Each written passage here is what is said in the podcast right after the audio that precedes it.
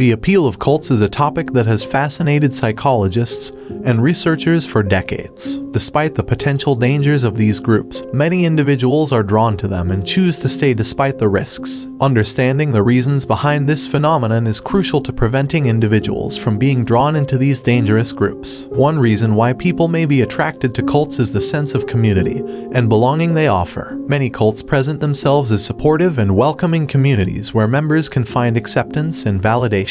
They may also offer a sense of purpose or meaning that is lacking in an individual's life. Another reason why people may be drawn to cults is the charismatic and authoritative personality of the leader. Cult leaders often present themselves as infallible or even divine, appealing to individuals who are searching for guidance or authority figures in their lives. The leader's charisma and confidence can be particularly appealing to those who feel lost or uncertain about their place in the world. Cults may also appeal to individuals who are struggling with personal or emotional issues. They may promise to provide a solution to problems such as addiction, depression, or anxiety. By offering a quick fix to complex problems, cults can be particularly appealing to those who are looking for a way out of their difficulties. Once individuals have joined a cult, it can be difficult for them to leave. Cults often use tactics such as isolation, manipulation, and emotional and physical abuse to control their members. These tactics can be particularly effective in breaking down an individual's sense of self and replacing it with a new identity that aligns with the beliefs of the cult.